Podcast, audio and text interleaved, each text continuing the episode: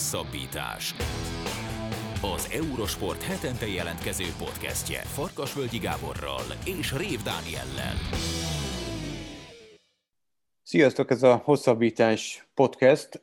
Két témával készültünk a mostani alkalomra.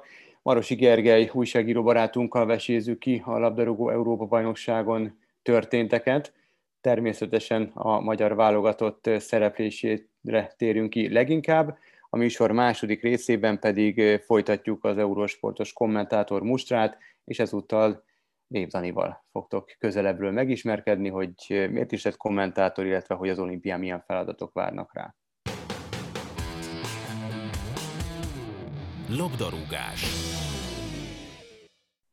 De a legfontosabb téma a labdarúgó Európa bajnoksággal kapcsolatban az a magyar válogatott németországi Németország elleni mérkőzés, illetve a magyar válogatott búcsúja, mert fővel búcsúzott a válogatott. Az egész témát Marosi Gergelyel, a sportúságíró barátunkkal fogjuk kiértékelni. Emelt fővel búcsúzott a magyar válogatott egy elképesztően fordulatos és érzelemdús mérkőzésen.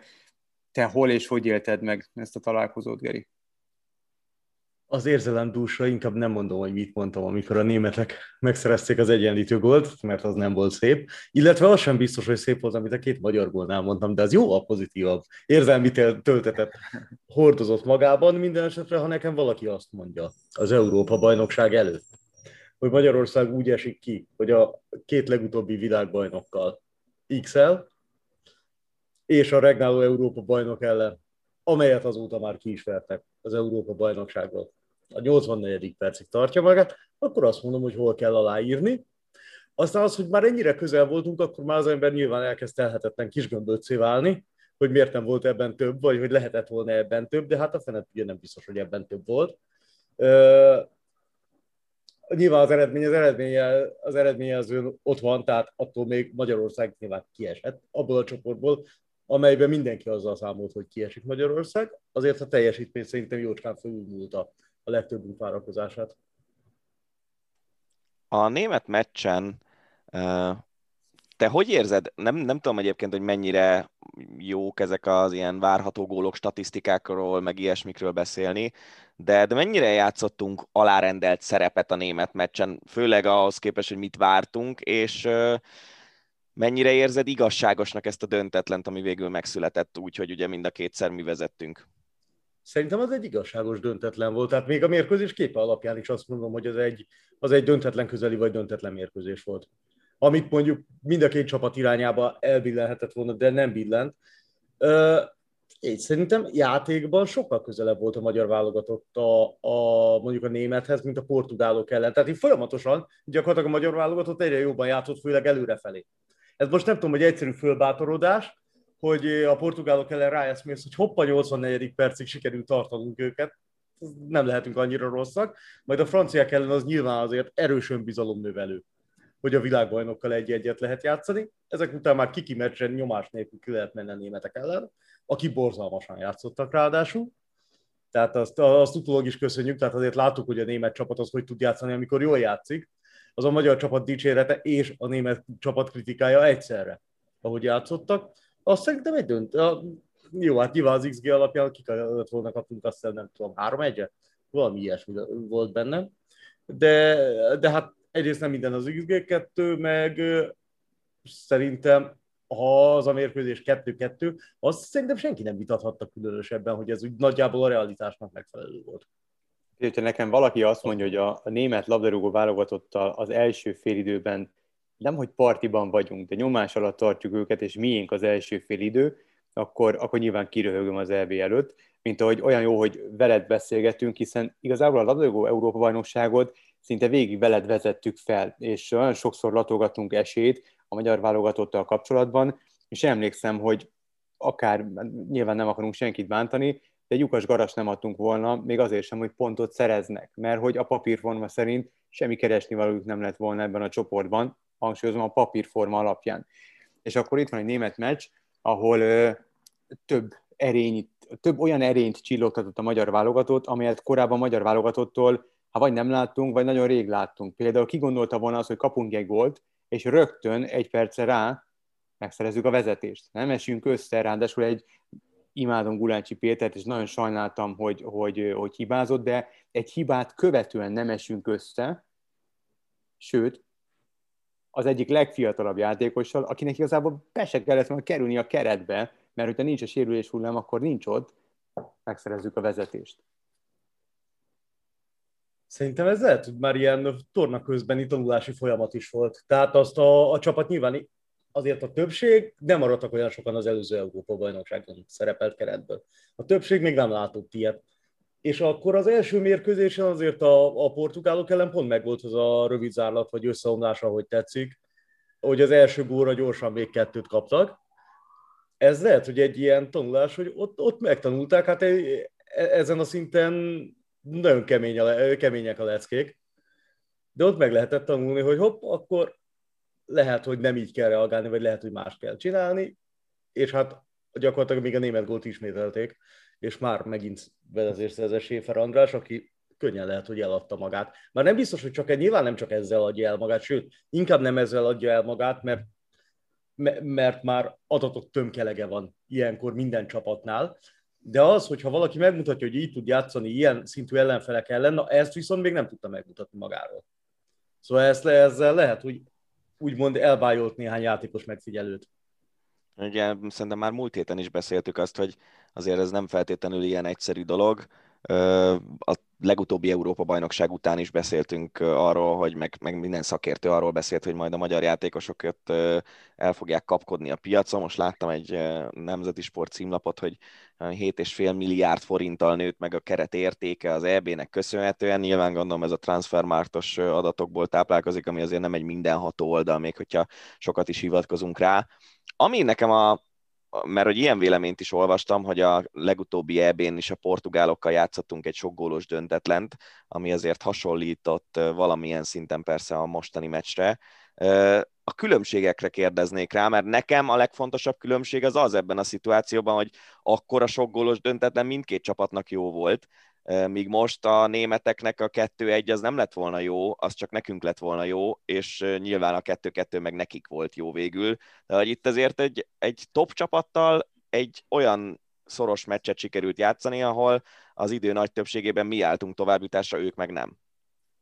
Most ebben gondolok, hogy egy top csapattal kiki meccset mikor játszott Magyarország az elmúlt 30 évben, egyszer Belgium ellen, a legutóbbi EB 8 döntőjét, mert hogy a portugálok elleni már nem kiki meccs volt, hiszen hiszen nekünk már jó volt, ők meg tudták, hogy a döntetlen az jó. Szóval azért, azért valamilyen szinten más. Ezt is szerintem tanulni kell. Tehát ez az egész eb nekem úgy jött le, mint egy óriási tanulási folyamat ennek az azért viszonylag fiatal keretnek. Hogy, hogy ez milyen, milyen a legjobbak ellen játszani akár sorozatban, és most tényleg a legjobbakról beszélünk, a világ legértékesebb csapatai közül háromból, és ebből elképesztően sokat profitálhatnak. Egyébként, ha az előző ebével kellene összehasonlítanom, szerintem én ezt tartom, hogy lehet, hogy e- tehát az eredmény, ha csak az eredmény nézzük, az rosszabb, mint az előző ebben. Ha az ellenfelek játékerejét nézzük, meg a magyar csapat játékát, akkor meg azt mondom, hogy lehet, hogy az meg jobb. Tehát mondjuk, hogy legutóbb mekkora különbség volt Magyarország és Belgium között a 16 között, kim voltam azon mérkőzésen, hát, hogy nyilván azért, ott is azért viszonylag sokáig szorosra, szorosan lehetett tartani a meccset, de annyira egy pillanatnyi esélyünk nem volt. Most meg ezt nem lehetett érezni. Inkább azt lehetett érezni, hogy marha bosszus vagyok, hogy ebbe a csoportba sorsolták a magyar válogatottat. De egyébként mindenkitől, mindenkitől ez jött vissza, tehát most egy csomó külföldi újságíróval beszéltem, akik itt voltak a, a mérkőzések miatt, és mindenki azzal kezdte körülbelül, hogy bármelyik másik csoportból tovább, juthat, tovább juthattatok volna. És ez valószínűleg igaz.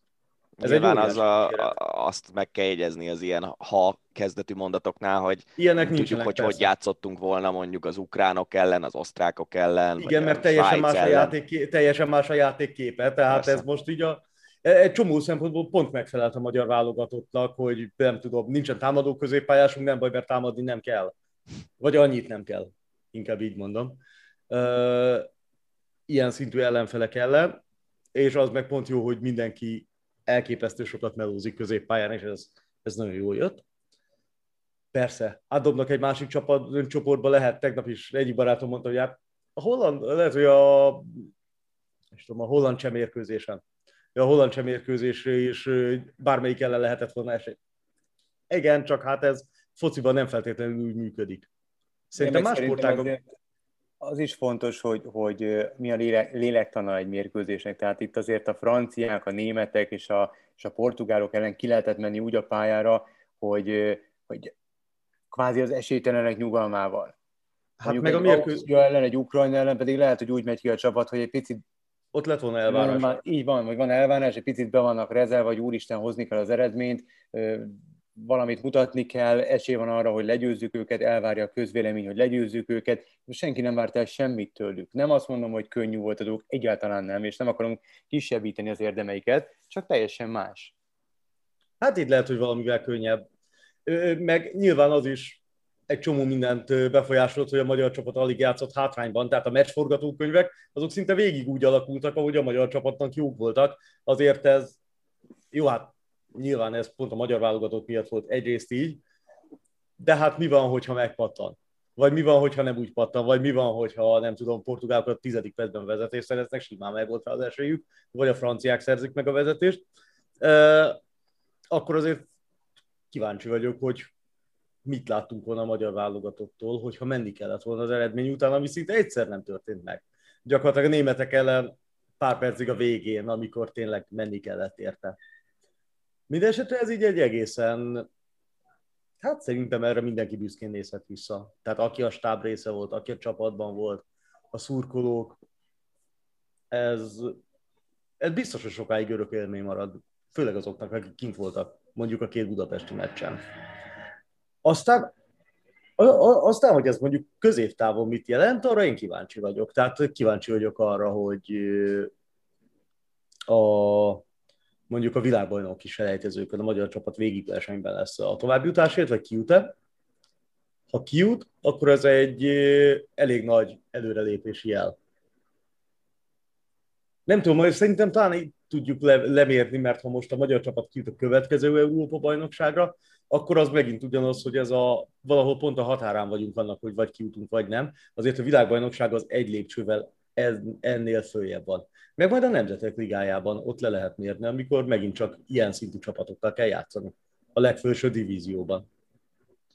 És ugyanígy lényegében elvárások nélkül. Igen.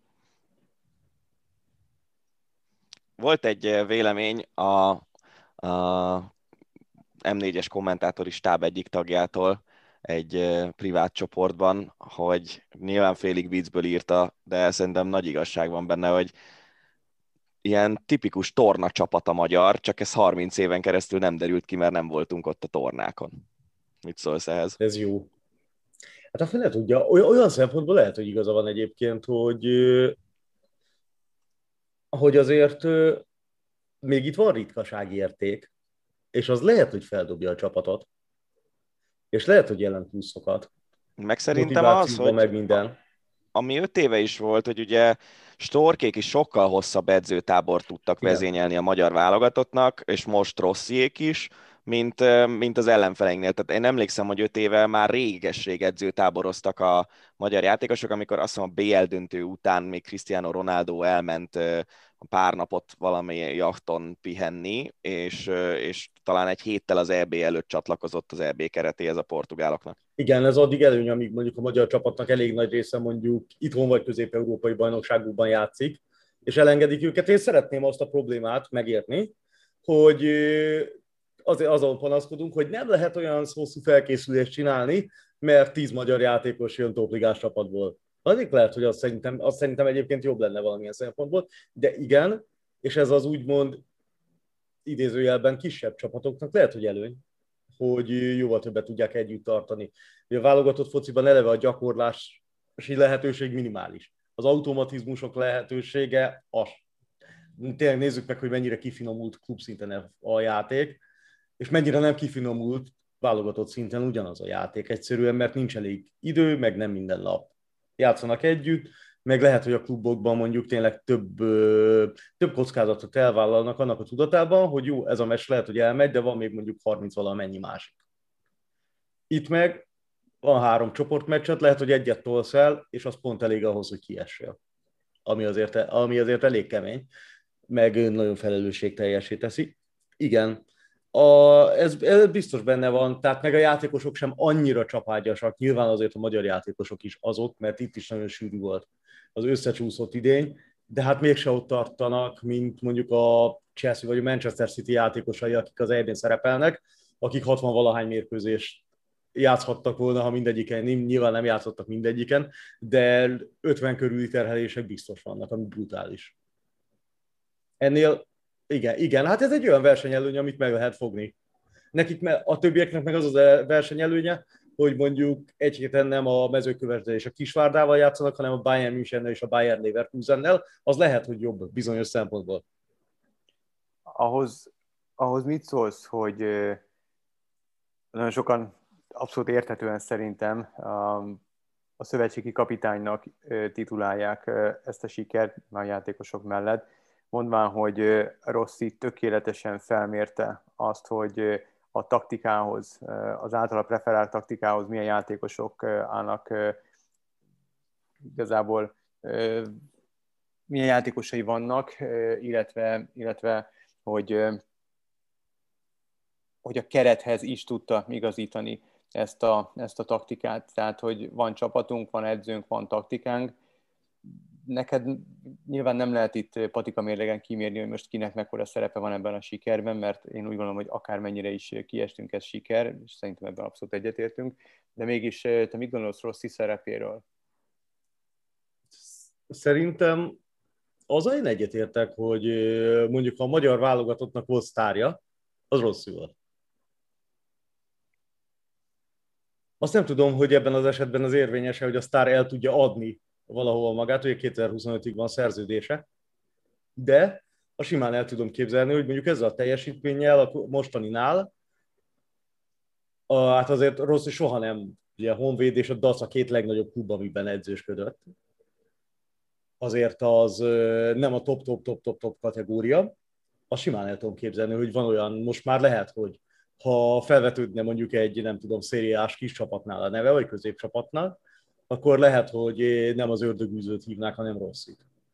Talán a Sampdoria meg a, a Kájári nevét említették? A, Szám, Sampdoriánál ugye játszott is.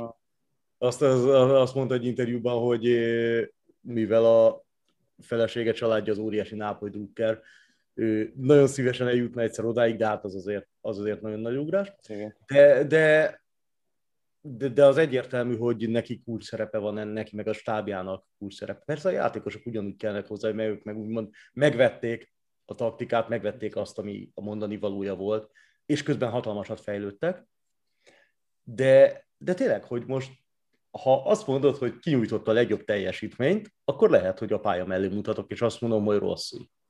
Mert olyan csapatjátékot rakott össze, amit szerintem mi nem nagyon látunk hosszú ideje nem láttunk. Nagyon hosszú ideje. És, és ez eredményfüggő, tehát maga a játék az szerintem eredményfüggetlen. És ez egy óriási dicséret, és kérdés, hogy meddig tudja, kérdés, hogy meddig tudja ezt tartani, mert ugye, ha jól szerepelsz, akkor ott van az, hogy ezzel a tekintélyed is nyilván nő, az ellenfelek másképp fognak hozzáállni, tehát neki is majd változtatgatni kell, mert lehet, hogy egy olyan csapat, ami eddig úgy döntött, hogy a magyarok azok verhetőek, és odaállunk, azok lehet, hogy egy, mondjuk most egy VB selejtezőn úgy döntenek, hogy fú, ezek marha veszélyesek, mert x a németekkel, meg a franciákkal, lehet, hogy sokkal óvatosabb játékot, és akkor ezre kell reagálni, de hát ezt szerintem nagyon sok edző elfogadná, hogy a csapatától egy kicsit elkezdenek tartani. Beszéljünk egy kicsit Szalai Ádámról, mert a feleségemmel beszélgettünk róla, és az, azon gondolkoztam közben, meg utána is sokat, hogy, hogy mennyire jó, hogy egy olyan ö, csapatkapitánya van a magyar válogatottnak, aki talán a legkevésbé megosztó személyiség, valahogy mindenki, mindenki tudja tisztelni, respektálni azt, hogy ő soha nem volt egy kiemelkedő tehetségű játékos, de nagyon komoly munkával olyan szintre azt gondolom, hogy kihozta magából a maximumot, ami benne volt, mindeközben pedig olyan véleményeket fogad, fogalmaz meg, amik validok, de mégsem megosztóak, és, és én azt gondolom, hogy ebből a magyar focis közegből, és nyilván ugye Szalai is tudjuk, hogy viszonylag fiatal kora óta külföldön van, ebből a magyar focis közegből ennél sokkal jobb csapatkapitány nem tudott volna kiemelkedni. Nem, valószínűleg nem. Vili Orbán, hogyha... Hát igen, de hát őt nyilván... meg még annyira sem nevezhetjük a magyar persze, persze, persze, persze, ez így van, de nyilván azért például Orbán nem véletlenül volt csapatkapitány a Bundesligában. Abszolút vezér, abszolút vezér, hihetetlen, tehát a, nekem eddig is elég magas volt, a, tehát én, én szeretem Szalai Ádám játékát, de tovább nőtt a szememben, mert tényleg az az elképesztő megalkulás nélküli iszonyatos munkát végez. Látszik rajta, hogy vezérként, vezérként viselkedik a pályán, húzza magával a többieket, tüzeli őket. Tehát ha, ha a Szalai visszavonul a válogatottságtól, ami azért, hát a fene tudja, nagyon jól bírja még, most is látszott, hogy nemzetközi szintre képes, de akkor is mondjuk, ha a következő világbajnoksága mondjuk kijut a magyar válogatott, akkor el tudom képzelni, hogy azt mondja, hogy az utolsó nagy torna. Akkor viszont egy hatalmas szalai alakú űr. Szerintem az utána maradó űr fogja a legjobban definiálni azt, hogy mennyit jelentett Szalai Ádám a magyar futballnak, meg a magyar válogatottnak.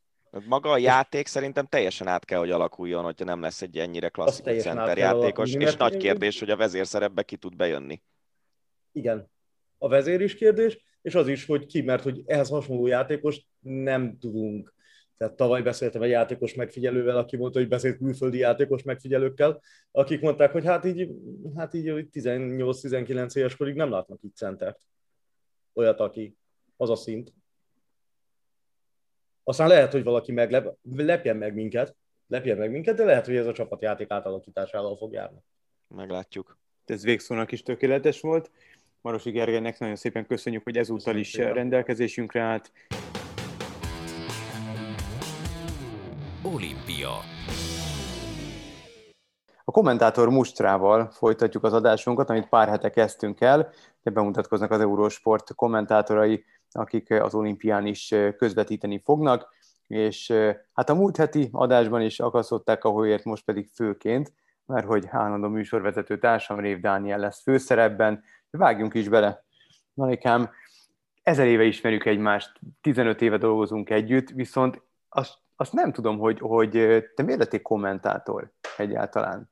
Hát hogy, hogy, hogy lettél te kommentátor, és miért, miért lettél? Tudom például azt, hogy Székely Dávid hogy lett kommentátor, és, és hogy jutott el odáig, hogy, hogy ő kommentátor akar lenni, régebben erről ő mesélt sokat, de azt nem tudom, hogy te miért, miért akartál pont kommentátor lenni. Én nagyon sport őrült voltam mindig is, ez még ilyen családi hagyomány nálunk, apai ágon öröklődik, és és nem annyira voltak jó elképzeléseim. Én a nemzetközi tanulmányokra jártam a, a közgázon, és az volt az elképzelésem, hogy sportdiplomáciával foglalkozni az jó lenne. És aztán, aztán jött az eurósportos lehetőség, föl voltam iratkozva a fórumra, azt már talán mástól is lehetett hallani, és akkor egyszer csak jött egy e-mail, hogy felvételi, elmentem, a, az agyam az szerencsére ebben a szakmában nagyon jó módon adatokat nagyon jól meg tud jegyezni.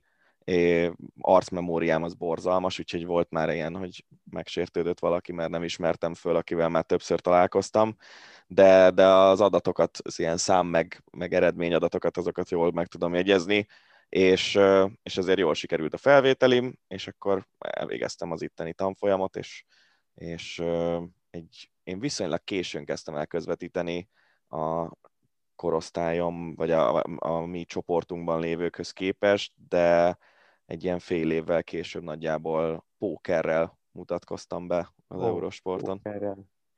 És az Eurosporton kívül próbálkoztál valaha máshol? Vagy ez nem. volt az első?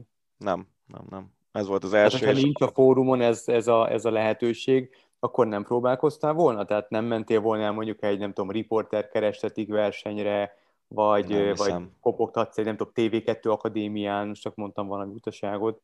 Nem hiszem. Egyébként elképzelhető, hogyha mondjuk az Eurosport az nem vesznek föl, akkor körülnéztem volna, de szerintem én nem is annyira hallottam ezekről. Tehát a Komlósi Oktatási Stúdióról arról hallottam, de az ugye egy, az egy komolyabb dolog, ott nem tudom hány fél év, tandi, stb. Uh-huh.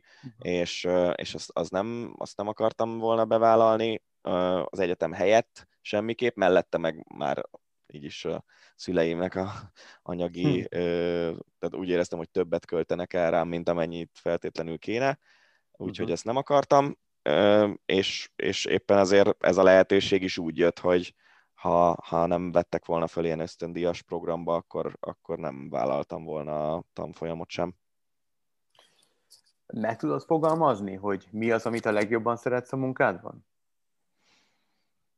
Hát ez szerintem pont ugyanaz, mint, mint a sportolóknál, hogy a, egy kerékpáros kerékpározni szeret a legjobban, egy kézilabdázó kézilabdázni szeret a legjobban. Én szeretek sportolni is, de, de sportot nézni, meg sportról beszélgetni, az, az talán még jobban is, vagy, vagy majdnem ugyanannyira. És, és lényegében ez egy ilyen munka, hogy persze nagyon nagy meló a Tour de France előtt egy héten vagy két héten keresztül 150 fős francia falvak történelmét kutakodni, de a másik része meg az, hogy közben meg mégiscsak sportról beszélhetek sokat, és, és ez a része, ez, ez meg mindig közel állt hozzám. Említetted most ebben a válaszban, hogy mindig is szeretél sportolni, és te az egyik olyan kommentátor vagy a stábunkból, aki, aki elég aktívan sportol is, É, nem sok mindenkiről elmondható ez szerintem. Hát az, az, az én aktivitásom se azért olyan nagyon magas szintű. De te kézilabdázol, és, és azért az egy nagyon kemény sportág, ráadásul nem is űzöd ilyen, ilyen kutyaütő szinten, tehát, tehát nem, nem haverok között játszogatsz, hanem, hanem nem tudom, Budapest osztályban játszotok éppen, de hogy elég, de tök komolyan veszed, és ez most már hosszú évek óta zajlik az életedben. Ez honnan jött? Egyáltalán a kézilabda, másról, másrészt pedig a sporták szeretete, illetve ami engem mindig érdekelt, és biztos hogy benne, hogy nem foglak ezzel megbántani, de aki ismer téged, a, a, a te nem vagy az a kéz, igazi kézilabdás alkat. Tehát a kézilabda az egy durva, kemény sport. Az egy finom é, megfogalmazás. És te még, ráadásul, ha jól tudom, te szél, ugye a szélsőt játszol. Nem? Általában szélsőt néha irányított, hogyha úgy alakul, de az ritkább. Ez, ez honnan jött neked? Ez az, a, a, mert az, hogy szereted a kézilabdát, ok, én is szeretem, a, nem tudom, a, a, tök mindegy. Tehát, hogy, hogy azt értem, hogy, hogy szereted, de az, hogy űzzed is, az honnan jött? Ez egy ilyen tök romantikus sztori. Bele voltam zúgva egy lányba, aki kézizett a gimiben, és én előtte jártam vízilabdázni, de hát ugye ahhoz képest én ilyen 170 pár centi vagyok, vízilabdázó nem tudsz lenni azzal a magassággal, szerintem talán Kárpáti Gyuri bácsi óta nem volt ilyen alacsony vízilabda válogatottunk. Pingpongoztam is, de abban nem voltam ügyes egyáltalán, és valahogy a, a kézilabda pályán, amikor elkezdtem a, a, először a gimis csapatban játszani, ott jól átlátom a játékot, szerintem az az, ami, ami kompenzálja valamilyen szinten az én ö, testi adottságaimat, meg a, a jó fizikum hiányát, hogy, hogy jól látom a játékot, és ezért is ö, lettem később ilyen egyetemi csapat mellett edző, meg a saját csapatomat mhm. is néha én, én edzem amellett, hogy játszom, mert ö, mert szerintem e, e, ez az, ami, ez az, ami működik nálam, hogy, hogy jól átlátom azt, hogy mit, mi fog történni a pályán, mi, mi az a figura, amit mondjuk érdemes megjátszani, meg ilyenek. Aztán lehet, hogy a csapattársaim nem gondolják ugyanezt rólam, de mindegy. Az, hogy a, a szélen játszom, az meg abszolút testi adottság, mert egyébként az, az szerintem nagyon érdekes a kézilabdával kapcsolatban, hogyha ilyen globálisan nézzük a dolgokat, hogy a kézilabdát azért nagyon magas szinten, nagyon különböző testalkatú emberek űzik. Tehát például most volt a világbajnokságon valamelyik afrikai csapatnak egy ilyen, hát egy, egy ilyen emberhegy méretű játékos, a beállót játszott, hatalmas hassal, magas is volt, szerintem 150 kiló körül lehetett a súlya, de hogy ő is el tud jutni ebben a sportban egy olyan szintre, hogy, hogy, hogy világbajnokságon szerepel, még hogyha nyilván nem is a legerősebb csapatban, és közben vannak olyan 180 centis vékony irányító játékosok, mint mondjuk Zarabec, vagy talán Skube még, még kisebb is, mint 180 centi, akik meg BL szintű csapatokban tudnak játszani, és gyorsaságból is lehet nagyon jó kézilabdázó az ember, úgyhogy szerintem ez, ez például egy olyan sport, ami, aminél a testalkat az, az kevésbé számít, és nyilván mindenkinek meg lehet találni a helyét a pályán. Azért az én azt mondtad, hogy nem kutyaütő szinten játszom, Magyarországon nem annyira könnyű a szervezet kereteken kívül kézilabdázni, mert egész egyszerűen például nekünk gondunk van azzal, hogy, a, hogy csarnokot találjunk az edzéseinknek, mert, és ez jó hír, hogy rengeteg a, a gyerek csapat Budapesten, de, de nagyon nehéz például csarnokot találni, meg ilyesmi, meg hogyha belegondolsz abba, hogy egy baráti focit, azt le lehet szervezni mondjuk akár 6-8 emberrel, hogyha kis pályán játszatok. Egy kézilabda meccset, egy, akár egy baráti meccset is, ahhoz kell legalább 14 ember, de az a jó, hogyha van mondjuk 16-18. Uh-huh.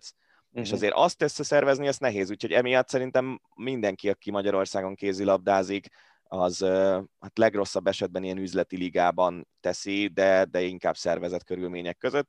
Budapesti bajnokságban férfiaknál évek óta két osztály van, én az alsóban játszom, de játszottam a felsőben is régebben, és igazából mi is félig meddig azért ilyen baráti alapon szerveződtünk, és abba társultak bele innen-onnan ismerősök, mindig van egy-két új játékos, úgyhogy, úgyhogy így szerveződött a mi csapatunk. Azért az milyen szerencsé, hogy az a lány, aki tetszett neked, az mondjuk nem kickboxos volt például. Nem hiszem, hogy kickboxolni elmentem volna. No, tehát, hogy te, te aktívan sportoló kommentátor vagy, viszont az is vagy, aki előszeretette jár sporteseményekre. Melyik a legemlékezetesebb? Nagyon sok sporteseményre jártál. Kettőnk között óriási különbség van, hogy, hogy én szeretek, de egyszerűen vagy nem volt rá alkalmam, vagy, vagy nem tudom, valahogy az én életemben a van egy-két nagyon komoly, meg, meg, meg nagyon kedves emlék, de hát fasorba se érek hozzád képest. Melyik a legkedvesebb sporteseményed, amire egy vissza tudsz emlékezni? Aminél a helyszínen ott voltam? Aha, amit mit szurkolóként ott voltál? Hát én azt kettőt mondanék gyorsan, az Aténi olimpia, mert az egy annyira komplett élmény volt, mi ott a családommal voltunk kinn, a, a szüleimmel, meg a hugommal, és ott voltunk az elejétől a végéig, rengeteg magyar aranyérmet láttunk, rengeteg csapatjáték meccset láttunk, ugye akkor még női, férfi kézi és vízilabda csapataink is ott voltak, úgyhogy, úgyhogy nagyon sok magyar meccsre mentünk az, az emiatt. Hát ilyen érzelmi szempontból meg én a, én a hoki válogatottnak vagyok a nagy rajongója Magyarországon, mert szerintem ott van az, hogy, hogy az a közeg, ami a, a jégkorong válogatottat körülveszi, az egy ilyen nagyon barátságos nagyon jó hangulatú közeg, és ezek a másodosztályú világbajnokságok, amiken elég sokan ott voltam, ezek mindig ilyen nagyon fesztivál hangulatú események, akár legyen szó arról, hogy Budapest, és akkor tényleg majdnem tízezer ember a, a paplászlóban, és, és ugrál tízezer ember a paplászlóban, akár arról van szó, hogy elmegy az ember Jubjanába, meg Krakóba, meg ilyesmi, és hát a legnagyobb élmény az egyértelműen a, a fehér oroszok megverése volt a, a Szentpétervári VB-n. Az, az, az egy olyan csúcspont ebben a, a köztem és a hoki válogatott között kialakult kapcsolatban, amit szerintem nehéz überelni. Jól emlékszem, hogy egyszer egy, egy snitben benne is voltál, ahogy, ahogy Zohosz örömödben, Vásárhelyi Tamás volt kollégánkkal? A, Szerintem Tomi nem sírt, nem csak én. Ja, ja, igen, igen, igen, de hogy, hogy ketten, ketten voltatok benne egy snitbe, azt arra emlékszem, hogy, hogy mutattak titeket. Igen, még a, ami vicces, hogy a, ez a snit, ez szerintem a, egy, nem tudom, most is benne van, de a Sport TV-nek van ez az arany pillanatok uh, műsora, ahol összeszedik a hét legjobbét, és de annak a, az intro klipjében is benne voltam eurósportos kommentátorként, nem tudom, tényleg nem tudom, hogy azóta módosítottak-e rajta. De igen, de tényleg hát az egy, az egy olyan frenetikus élmény volt, a, ha valakit ez érdekel, rá lehet keresni, van egy cikk a TSN nevű kanadai tévéadónak a honlapján, az a címe, hogy The Day When the Music Played, vagy The Day The Music Played, hogy ott ugye az a szokás a hoki csapatnál, hogyha elégedettek vagyunk a csapat teljesítményével függetlenül az eredménytől, akkor a meccs után elénekeljük a himnuszt és, és akkor nem mi énekel, vagy mi is énekeltük, de nem csak mi énekeltük, hanem, hanem szólt a hangszórókból egy AVB-n, ahol nem tudom, 15 évnyi iszonyatos munka árán jutott el a csapat, úgyhogy szerintem az, az egy olyan csúcspont, amit nehezen lehet überelni. Hm.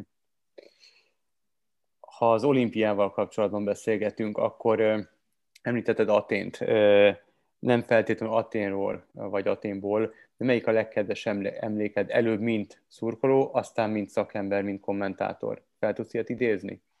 Hát szurkolóként szerintem, amit nehéz überelni, az a, az, az izlandi meccs a Aha. londoni olimpiáról, a Magyarország-Izland férfi kézilabda negyed döntő. Ott, ott hát ugye teljesen vesztett helyzetből egy védett hetessel, és utána egy belőtt zicserrel sikerült hosszabbításra menteni a meccset, és nekem nagyon nagy kedvencem volt Nagy László, talán ez kiderült a korábbi adásokból, és amit ő a hosszabbításban játszotta, hogy a hátára vette a csapatot, az számomra mai napig egy ilyen meghatározó élmény azok közül a dolgok közül, amiket nem a helyszínen láttam. Saját olimpiai, mármint kommentátorként olimpiai élmény pedig hát nem tud más lenni, mint a, mint a short track válogatott aranyérme, uh-huh. amit volt szerencsém közvetíteni mostani Tokiói olimpiáról, az Eurosporton a legnagyobb feladatod az, azt gyanítatom, vagy gyaníthatóan a, a kézilabda lesz. Mit vársz a kézilabda tornától? Magyar hát ugye a női meccseket fogjuk elvileg közvetíteni, remélhetőleg minél többet élőben, majd más programoktól is függően a magyar csapat meccseit. Nehéz mit mondani erre, mert a női kézilabda tornán szerintem van 10 vagy 11 viszonylag erős csapat. Nyilván van egy pár, ami fölfelé kilóg ebből az átlagból, a norvégok, franciák, oroszok leginkább, és majd meglátjuk, hogy a hollandok éppen milyen állapotban vannak. De, de a többiek se gyengék, tehát itt szemben a korábbi olimpiákkal, amikor rá lehetett mutatni mondjuk egy vagy két olyan csoport ellenfélre, akár a férfiaknál, akár a nőknél az előző olimpiákon, amikor kézilabdában kim voltak a magyar csapatok, rá lehetett mutatni olyan ellenfelekre, akikre azt kellett mondani, hogy ezeket meg kell verni, és, és az egy reális dolog volt, hogy, hogy ezeket megverjük. Most nincs ilyen a csoportban. Tehát bízunk benne, hogy a, a brazilok, a spanyolok, a svédek ellen jó játékkal sikerül annyi pontot összegyűjteni, hogy bejussunk a legjobb nyolcba, és hát ugye az olimpiai kézilabdatornáknak, meg más olimpiai csapatjátéktornáknak is a negyed döntő az a, az a kulcsa, mert ott, hogyha nyersz, és például az emlegetett izlandi meccsen ott úgy jutott oda a magyar válogatott, hogy csoport negyedik volt, Izland meg csoport első a másik csoportban, de mégis mi nyertük a negyed döntőt, és hogyha a negyed döntőt megnyered, akkor onnantól van két meccsed, és a kettőből, ha egyet nyersz, akkor érmes vagy, ha kettőt, akkor meg olimpiai bajnok vagy. És ez a lebonyolítás, ez, ez tényleg iszonyatosan fontossá teszi a negyed döntőt, mert, mert ott válik el igazából az, hogy sikeres a tornád, vagy nem. Szerintem egyébként a, a mostani magyar női csapattól nem irreális elvárás az, hogy bejussanak a negyed döntőbe. Azt is gondolom, hogy, hogy már a negyed döntő se lenne egy sikertelen eredmény, főleg, hogyha azt nézzük, hogy utoljára 2008-ban szerepelt ez a csapat az olimpián, de hát nyilván, hogy van, hogy evés közben jön meg az étvágy, úgyhogy, úgyhogy bízunk benne, hogy jól sikerül a csoportkör. A kézilabdán kívül hol és miben hallhatnak még az Eurosport nézői? Kerékpárban, az az, amit egyébként a legtöbbször hallhatnak tőlem vagy tőlünk, mert ugye általában párban közvetítünk. A pályakerékpáros versenyeket fogjuk az olimpia második hetén elég nagy óra számban közvetíteni, meg az első héten ö, lesz országúti kerékpár is, amiben benne leszek. Ö, utóbbiban én az időfutamokon leszek, ott nincsen magyar érdekeltség. Pályakerékpárban sincsen tudtommal, viszont ott a, az olimpiai versenyek mindig nagyon izgalmasak, mert kevesebb is a versenyszám, mint egy Európa vagy világbajnokságon, amiket szintén szoktunk közvetíteni, és tényleg csak a nagyon elit krémje mehet az olimpiára a pályakerékpárnak, úgyhogy azok nagyon jó versenyek lesznek, és, és várom már azt is. Tőlünk kommentátoroktól mindig elvárás, hogy a lehetőleg ne drukkoljunk. Tehát vagy ha drukkolunk is, akkor, akkor ne érezze a néző azt, hogy, hogy mi kivel vagyunk, vagy kikkel vagyunk. Te szoktál drukkolni? Mondjuk, hogy a kerékpárt közvetítesz, akkor, akkor, akkor van kedvenced, és, és szoktál neki szurkolni, vagy, vagy, vagy abszolút próbálsz egy kicsit így felülemelkedni ezen az egészen, és abszolút kívülállóként vérprofin próbáld lehozni azt az adott adást. Nyilván az embernek, mindenkinek vannak szimpatikusabb, meg kevésbé szimpatikus sportolók, ez szerintem tök normális.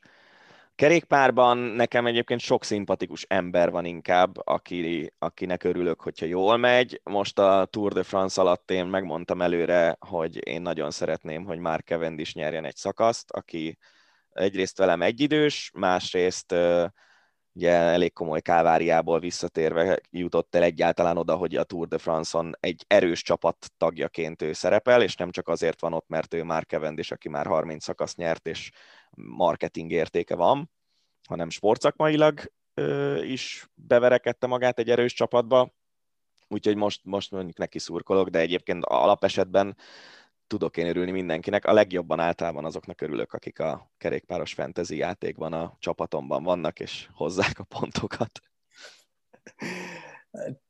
Ha már ezt a fantasy játékot említetted, te az amerikai focit is nagyon szereted, hát ezt mondjuk az Eurosporton sajnos nem közvetítjük, nem, nem nálunk vannak a, a jogok, de ott is ezt a fantasy játékot nagyon nagy elánnal nyomod ez hogy fogott meg téged, és igazából mi ebben a pláne? Tehát akár a kerékpáros, ez az, az a munkádat segíti? Tehát a felkészülésben nyújt egyfajta segítséget? Vagy csak poén és játék? Szerintem poén és játék, és az, azért jók ezek a játékok, ami miatt egyébként egy csomó ember sportfogadással is foglalkozik, hogy, hogy van egy meccs, és egy semleges meccs, ami mondjuk nem, nem nincs ilyen érzelmi töltet benne, és ez ad egy olyan plusz töltetet bizonyos versenyzőknek, hogy, hogy szurkolsz neki, hogy ő, ő, ő pontokat szerezzen, versenyeket nyerjen az NFL-ben, touchdown szerezzen, és ilyesmi. És hát mielőtt a lányom megszületett, azelőtt azért sokkal komolyabb időmennyiség állt rendelkezésemre, úgyhogy akkor sokat foglalkoztam az NFL fantasyvel, a, lehet, hogy az idei őszre már el fogom engedni teljesen a dolgot, majd, majd meglátjuk. De régen én úgy néztem a meccseket, hogy folyamatosan figyeltem, hogy a játékosaim mit csinálnak, és, és tényleg egész egyszerűen plusz szurkolási mm-hmm. élményt ad az, szerintem, vagy én legalábbis emiatt játszom ezeket a játékokat, hogy, hogy vannak emberek, akik, akik a te csapatodban vannak, úgymond, és ez, ez ad plusz szurkolási élményt szerintem.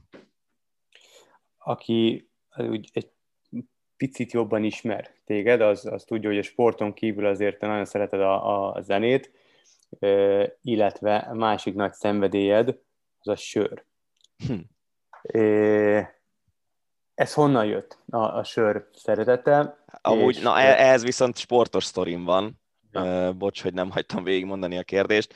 A 2013-ban a Pittsburgh Steelers játszott Londonban.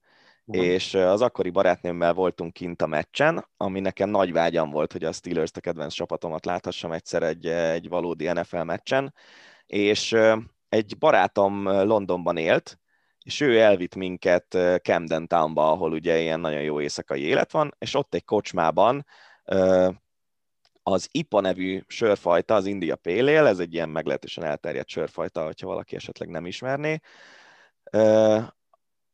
egy NFL szakíró a heti ilyen összefoglalójában mindig írt egy sört, amit azon a héten ivott, és ízlett neki, és kávét. És én uh-huh. nagyon sokszor emlegette ezeket az ipákat, és én már nagyon meg akartam kóstolni egy ilyen jó ipát, és akkor ittam, és szenzációsan finom volt, pont az a fajta, amit a mai napig a legjobban szeretek, ilyen mangós behatásokkal, ilyen jó kis ködös ipa, és, és onnantól indult ez az egész sörrajongás nálam, és mára már talán túlzásba is viszem, nem a megívott mennyiségre gondolok elsősorban, hanem, hanem az, hogy mennyi időt töltök azzal, hogy böngészem a különböző magyar ilyen kézműves főzdéknek az újdonságait, meg ilyesmi, de igen, ez, ez abszolút hobbi nálam ebben a határ, vagy talán ennyi, ennyi még belefér az adásba, e, ebben az őrületes hőségben, ha csak egy sört ajánlasz itt az Európa bajnokságra a hallgatóknak, az melyik lenne? magyar kézművestől? Uh-huh. Hát szerintem a, a hőség miatt, nem tudom, hogy ki jötte, már tavaly nyáron volt, a tökéletes nyári sör az a, a Horizont, van egy ilyen savanyú sörökből álló sorozatuk, a Sour Series, és abból volt egy Ice is, citromos uh-huh. Ice is beütésű sör. Ha az nem jött ki, akkor nekik van egy marakujás sörük, ami szintén elég jó szerintem. De egyébként gyümölcsös, nagy különbség van a között, amit mondjuk gyümölcsös sörként a, a nagy boltokban meg tudsz venni, meg a között, amit a magyar főzdék csinálnak. Ácsi. A hét legérdekesebb hírei.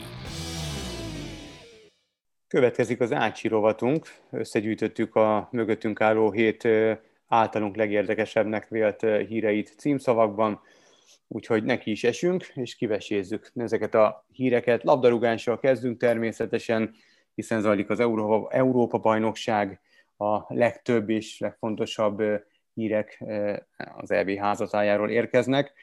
Kiesett a címvédő, a portugál labdarúgó válogatott, Ronaldo 5 góllal zárt, ő immáron a legeredményesebb góllövő válogatott szinten, viszont lehet, hogy ez volt az utolsó EB-je, ami számomra nagyon hát szomorú, nyilván, hogy egyszer minden jónak vége szakad, én nagyon szerettem mindig is Ronaldo játékát, nem feltétlenül a személyiségét. Én azt szerettem, hogy egy kőprofi ember, aki, aki őrületesen sokat dolgozott azért, hogy eljusson oda, ahová végül eljutott, és amit nagyon szeretek, hogy, és ez számomra nagyon szimpatikus, hogy nagyon sportszerűen gratulált a legyőzőnek, illetve a versenyben maradt csapatoknak is nagyon sok sikert kívánt.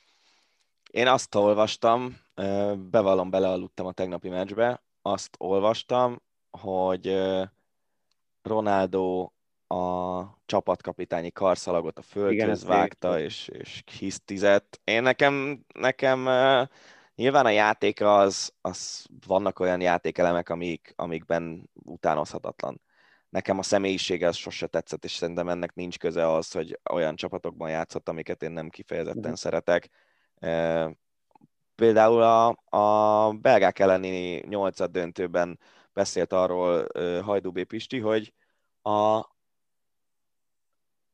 aki látta a portugálok edzését, az tudhatja, hogy nem Ronaldo a legjobb szabadrugás lövőjük. De mégis ő rúgja a szabadrugást. Szerintem egy pont a beszéltünk Szalai Ádám vezér szerepéről, meg ilyesmi, sose sose mondanám azt, akkor is, hogyha én vagyok a legjobb játékos, hogyha tudom, hogy a másik jobb eséllyel lő gólt szabadrugásból, hogy csak azért is én lövöm. Igen, nem lehet fontosabb a csapatnál természetesen. Pontosan, pontosan. Igen, És igen. nyilván a 109 gól az egy nagyon-nagyon komoly dolog, ugye beszéltünk még három hete, hogy, hogy utolérheti ezen a tornán Dájt. Ez egy, ez egy fantasztikus rekord, és nem, nem szabad nem elismerni, csak én azt gondolom, hogy, hogy főleg, hogy már azért majdnem minden megnyertél, csapatembernek is meg kell maradni, ha már csapatjátékra adtad a fejedet egy másik eh, ego Hasonló szimpatikus. Zlatan Ibrahimovic.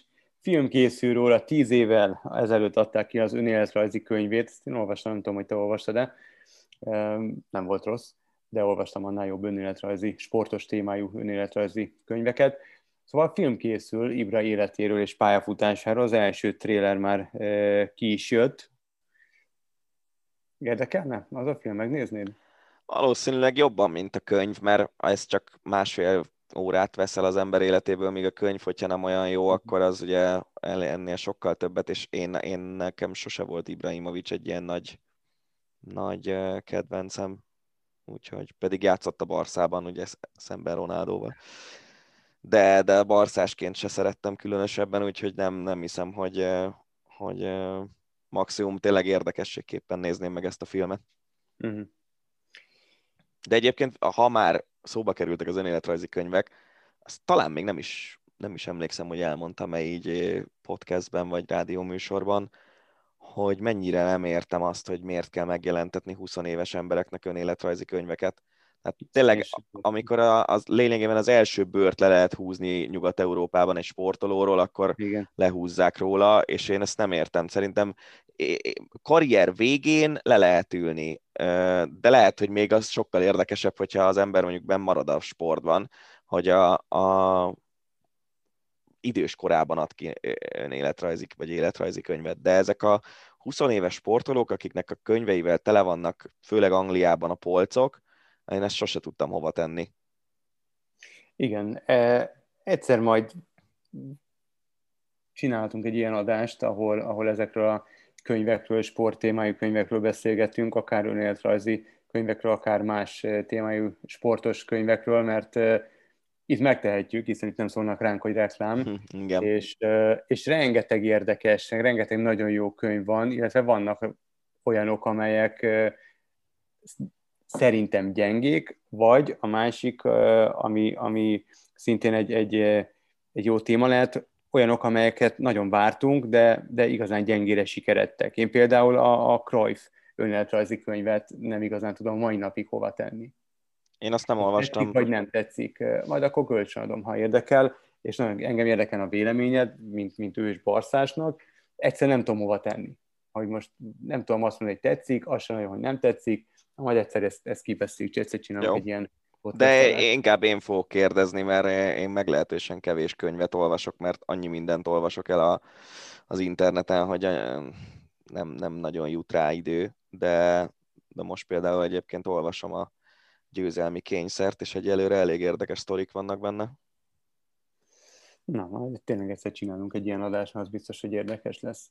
Na vissza az Ácsihoz. Bár folyamatosan nő a koronavírus fertőzöttek száma Szentpéterváron, az Európai Labdarúgó Szövetség nem gondolkodik azon, hogy a július második vagy negyed döntőt más városba költöztesse, hogy a számok nyelvére mindezt lefordítsuk. Szentpéterváron az elmúlt 24 órában 1335 embert fertőzött meg a vírus, az aktív esetek száma február 20-a óta legmagasabb jelenleg hát majdnem 370 ezer fertőzöttről tudnak. De az az országos adat.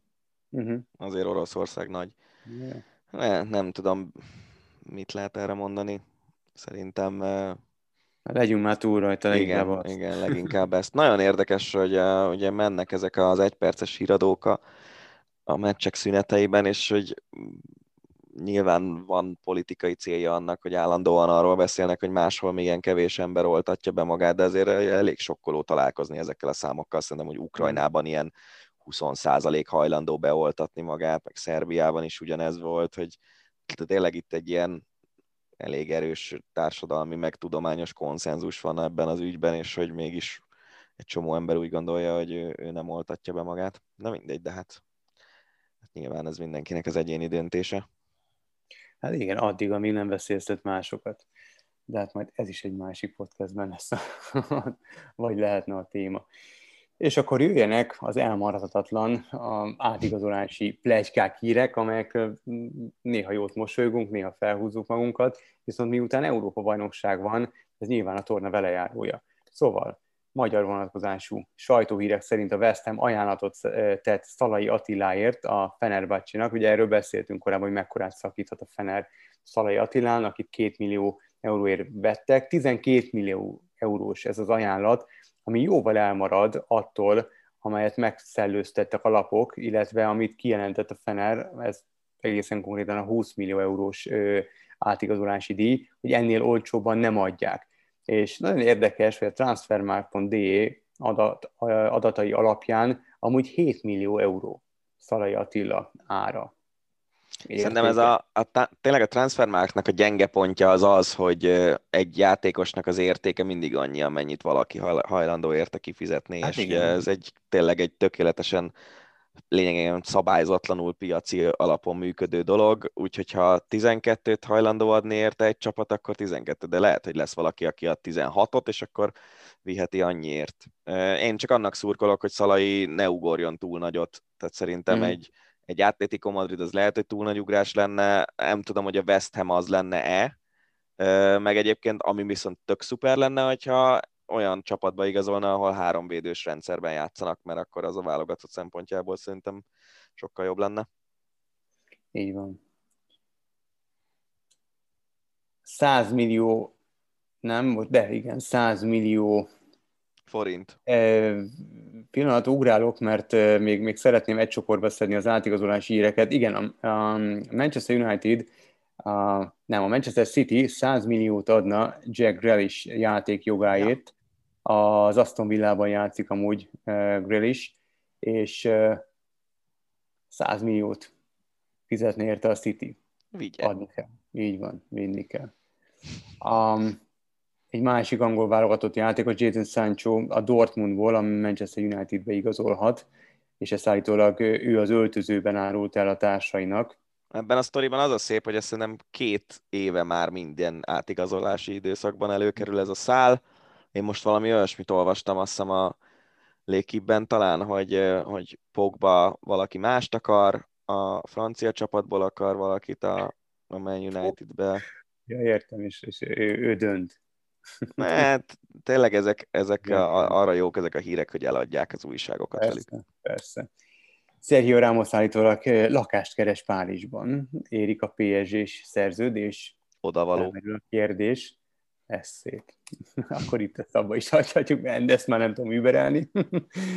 Gerett Bélt a Schalke csábítja. Ugye Gerett Bélről beszélgettünk, hogy azt, korábban azt mondta, hogy majd az EB után tesz egy, egy elképesztő bejelentést, és akkor elkezdett mindenki találgatni, hogy vajon mi lehet ez a, a, ez a bejelentés. Én meg is írtam az eurosport.hu-ra, hogy akár az is lehet, hogy abba hagyja a profi focit, és be, el, elmegy profi golfosnak, mert hogy annyira köztudomású, annyira szereti a, a golfot. De milyen, az egy dolog, hogy szereti, de, de milyen szinten golfozik ő? Jó, nagyon jó, jó állítólag. Nagyon jó. Amúgy szegény Geretnek a, a házában, hát nyilván a hatalmas kert párosul a házhoz, a három legikonikusabb pár hármas szakaszt építette meg a, a kertbe. Többek között a Players Championship-en, tudod, van az a Sziget Green, Sziget, na azt is többek között. Édes és van még kettő Istenem. másik, nagyon kemény. Tehát megbolondul a golfért, és tényleg jó, jó golfos. Szóval a Sáke a, egy olyan poszttal csalogatja Gelsenkirchenben, Gelsenkirchenben, amely golfpályát ö, mutat, ábrázol, és azt írták, hogy készen állunk, érted, Geret. Úgyhogy a Sáke másodosztályú amúgy, tehát mondjuk Igen. lehet, hogy beleférne a golfozás edzések mellett jobban, mint egy Bundesliga csapatban. Hát csak az ember ne csináljon szerintem hülyét magából. Tehát az ő játéktudása meg a képességei nem egy német másodosztályú klubba illenek, hanem egy tudom, angol első osztályúba, aztán majd golfozik három év múlva, amikor amúgy is a focit ott kell hagynia, mert már öreg lesz. Így Na és akkor vissza is térünk a magyar vonatkozású, de még labdarúgó hírekhez. Nyílt levelet írt a magyar szurkolókhoz Csányi Sándor, MLS elnök, amelyben kéri őket, hogy annak érdekében, hogy a jövőben EB-t vagy más nagy tornát, eseményt rendezzünk, és a válogatottunk is teltház előtt játszhasson, ha lehetőleg kerüljük a húhogást, vagy az ellenfél afroamerikai, vagy nem tudom, hogy mi a, fekete, a, a, fekete játékosainak a, a, a, a cikizését és, és bántását, mert hogy ezt tőlünk nyugatabbra nem annyira szokás, vagy ha igen, akkor komoly szankciók járnak érte. Ugye az UEFA vizsgálatot indított a magyar csapat mérkőzésével kapcsolatban, és várjuk egyelőre a az UEFA-nak a, a, a jelentését erről. Hát remélhetőleg megúsztuk szankciók nélkül, de az azért a baj tovább hogy... a húrt egyszerűen oda csapnak, és mi leszünk a leginkább megsértve. De nem, de tényleg a, ezek az emberek a saját csapatukkal basznak ki, már bocsánat Igen. a kifejezésért, és innentől kezdve meg milyen szurkoló az, aki nem tud úgy viselkedni 90 percen át. Aztán a stadionon kívül látszólag senki nem foglalkozik azzal, hogy ő, tehát az, hogy azt szerintem a legviccesebb híre egyike, hírek egyike volt az elmúlt hétről, hogy vannak olyanok a magyar szurkolótáborban, akiknek el kell takarni a tetoválásaik egy részét, mert a német önkényuralmi jelképes törvényekbe ütközik, és ugye ott nem, nem veszik ezt olyan viccesen, mint nálunk. Uh, tehát, hogy én biztos bármilyen csapatnak szurkolok, biztos, hogy soha nem tennék olyat, ami annak a csapatnak az érdekeivel ütközik. És szerintem ez az egész, ez erről kellene, hogy szóljon. Mondja el a, az akármilyen politikai vagy másmilyen véleményét máshol. Tudod jó, hogy a szólásszabadságnak nagy híve vagyok, de 90 percig tart a meccs, meg mondjuk még egy órát ben vannak előtte a stadionban, azt szerintem ki lehet bírni. Így van, ezzel nem tudok vitatkozni.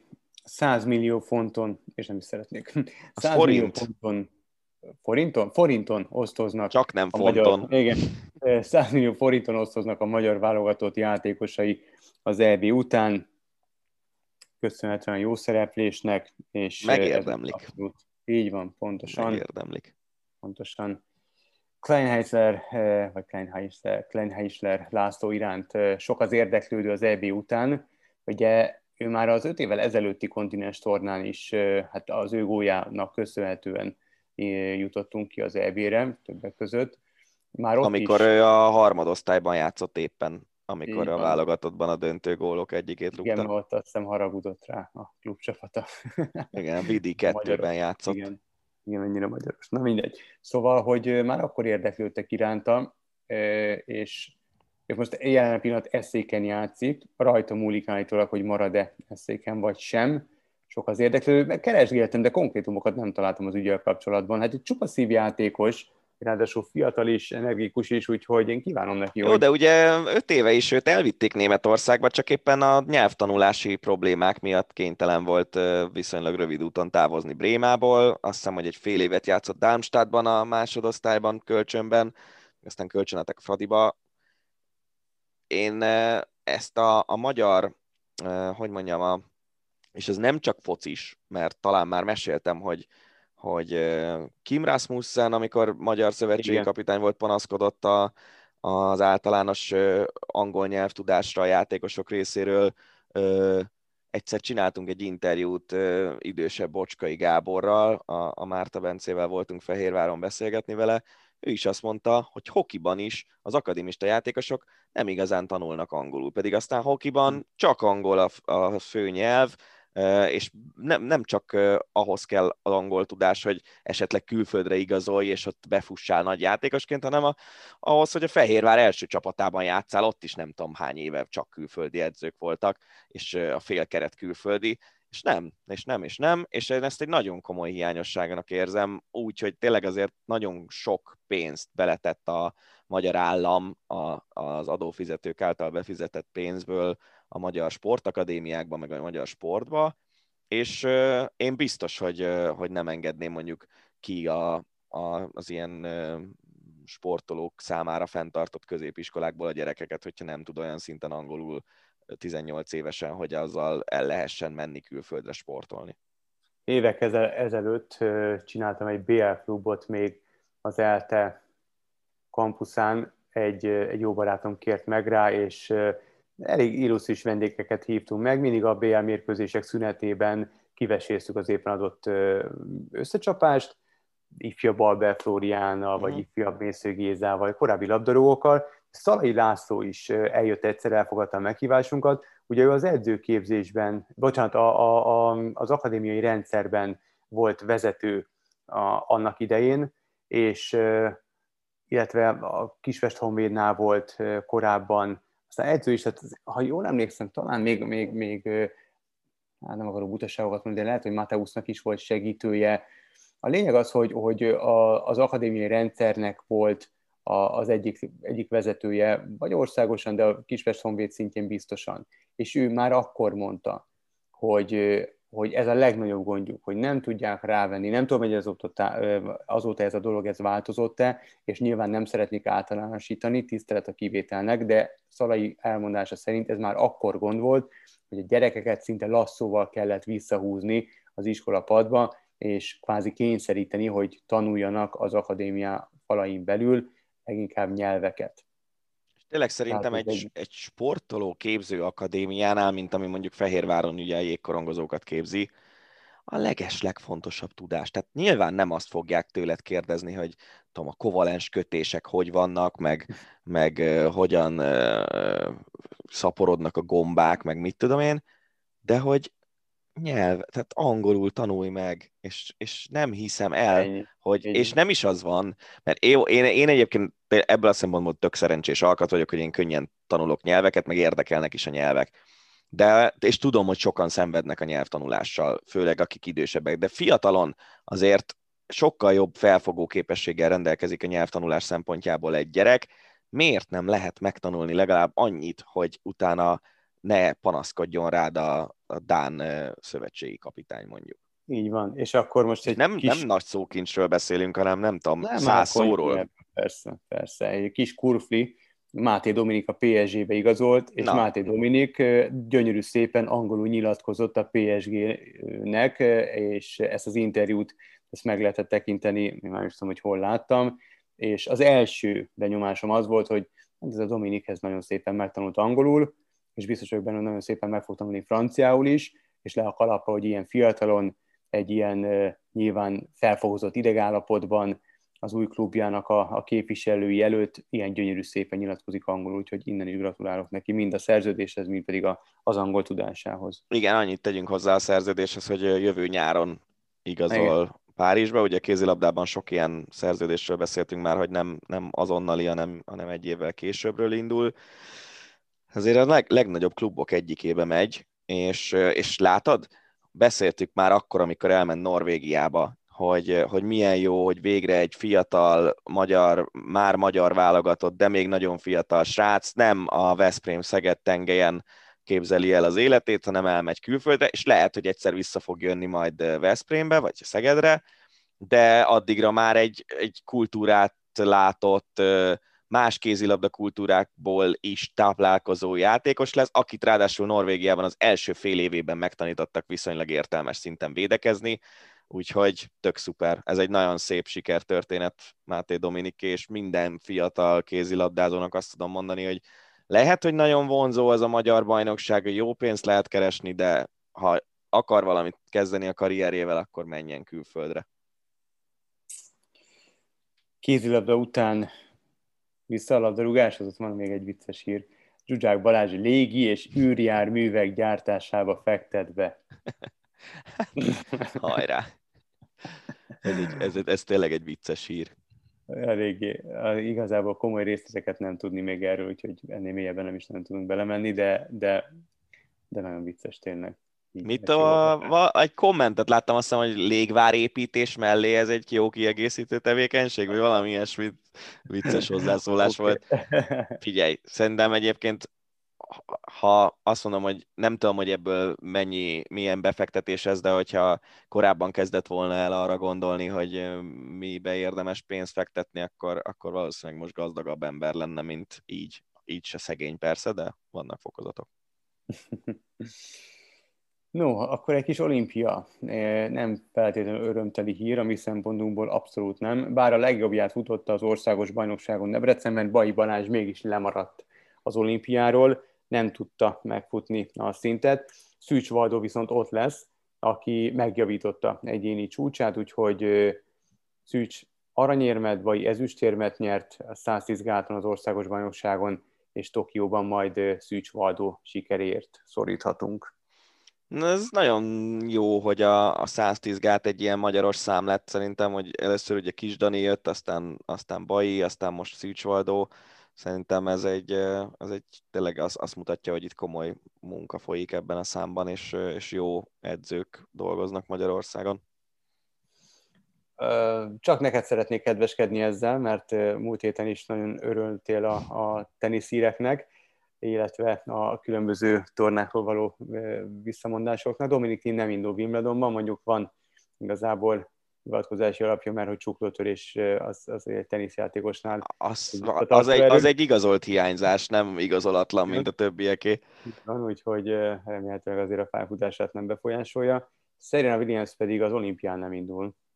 Hát az ő esetében is azért kicsit jobban megértő vagyok őszintén szólva mert ugye neki egy viszonylag kis lánya Igen. van, Igen. és azért ebben a környezetben úgy utazni Japánba, hogy ott nem tudom, hogy most hol állnak, de lehet, hogy csak ilyen 7-8 százalék a társadalom átoltottsága. Hát, hogy én is kétszer meggondolnám, hogy megyek-e ilyen helyre, úgyhogy kislányom van, és, és ah, igen, nehéz kérdés ez szerintem nagyon. Egy nagyon szép hír, nyilván kéretik ezt idézőjelbe tenni, bűrészességgel vádolják Aján Tamást, állítólag doping eseteket tusolt el. 29 eset történt, amelyeket nem szankcionáltak. Ugye Aján Tamás a Nemzetközi Súlyemelő Szövetség elnöke volt, hát kénytelen volt lemondani, mert hogy vaj volt a füle mögött. Igen, ilyen korrupciós ügyek miatt. Igen. miatt. Hát figyelj, Súlyemelése. lehet, hogy nem illik ilyet mondani, de szerintem aki ebben az egész ö, ebben az egész meglehetősen azért korrupt nemzetközi sportvilágban ki tud lógni annyira, hogy ne, belebukjon, a, ott valószínűleg nagyon magas szinten mehettek uh-huh. ezek a dolgok. És tényleg nincsenek erre persze bizonyítékaim, ez az én személyes véleményem, de, de szerintem a, a sport, a nemzetközi sportszövetségek működésében ez benne van, hogy az ilyen kisebb szintű susmust azt hajlamosak elnézni, meg mi is hajlamosak vagyunk elnézni, és amit már nem néznek el, az meg már eléggé az problémás. Már Igen. Egy jóval örömteli hír kijutott a Párizsi Európa bajnokságra a 3x3-as női kosárlabda válogatott, ugye ők egy utolsó másodperces kosárral maradtak le az olimpiáról, és nagyon szerették volna ezt az Európa bajnoki részvételt kiharcolni, és sikerült nekik. Tök jó, és én bízom benne, hogy ez a sportág ez még hoz szép sikereket a magyar csapatoknak, vagy a magyar közönségnek, a magyar csapatok. Egy kis úszás Csedlökló Milák Kristóffal akart együtt úszni, együtt készülni, de a magyar klasszis nemet mondott erre. Szerintem az nagyon-nagyon-nagyon érdekes, hogy Csedlökló itt van Magyarországon. És, hosszú katinkával. Igen, de hogy, de hogy, hogy hány sportban jutottunk el oda, hogy a magyar infrastruktúra az úgy világszínvonalú, hogy a nemzetközi sztárok egy jó részét ide csábítja. Ugye azt nem is tudom, hogy beszéltünk-e róla adásban, hogy még a Covid előtt volt az a hír, hogy Arianna Fontana, aki a legeredményesebb short olimpikonok egyike, kilenc éremmel azt hiszem, ő is a magyar, a magyar csapattal jött edzeni a Covid előtt.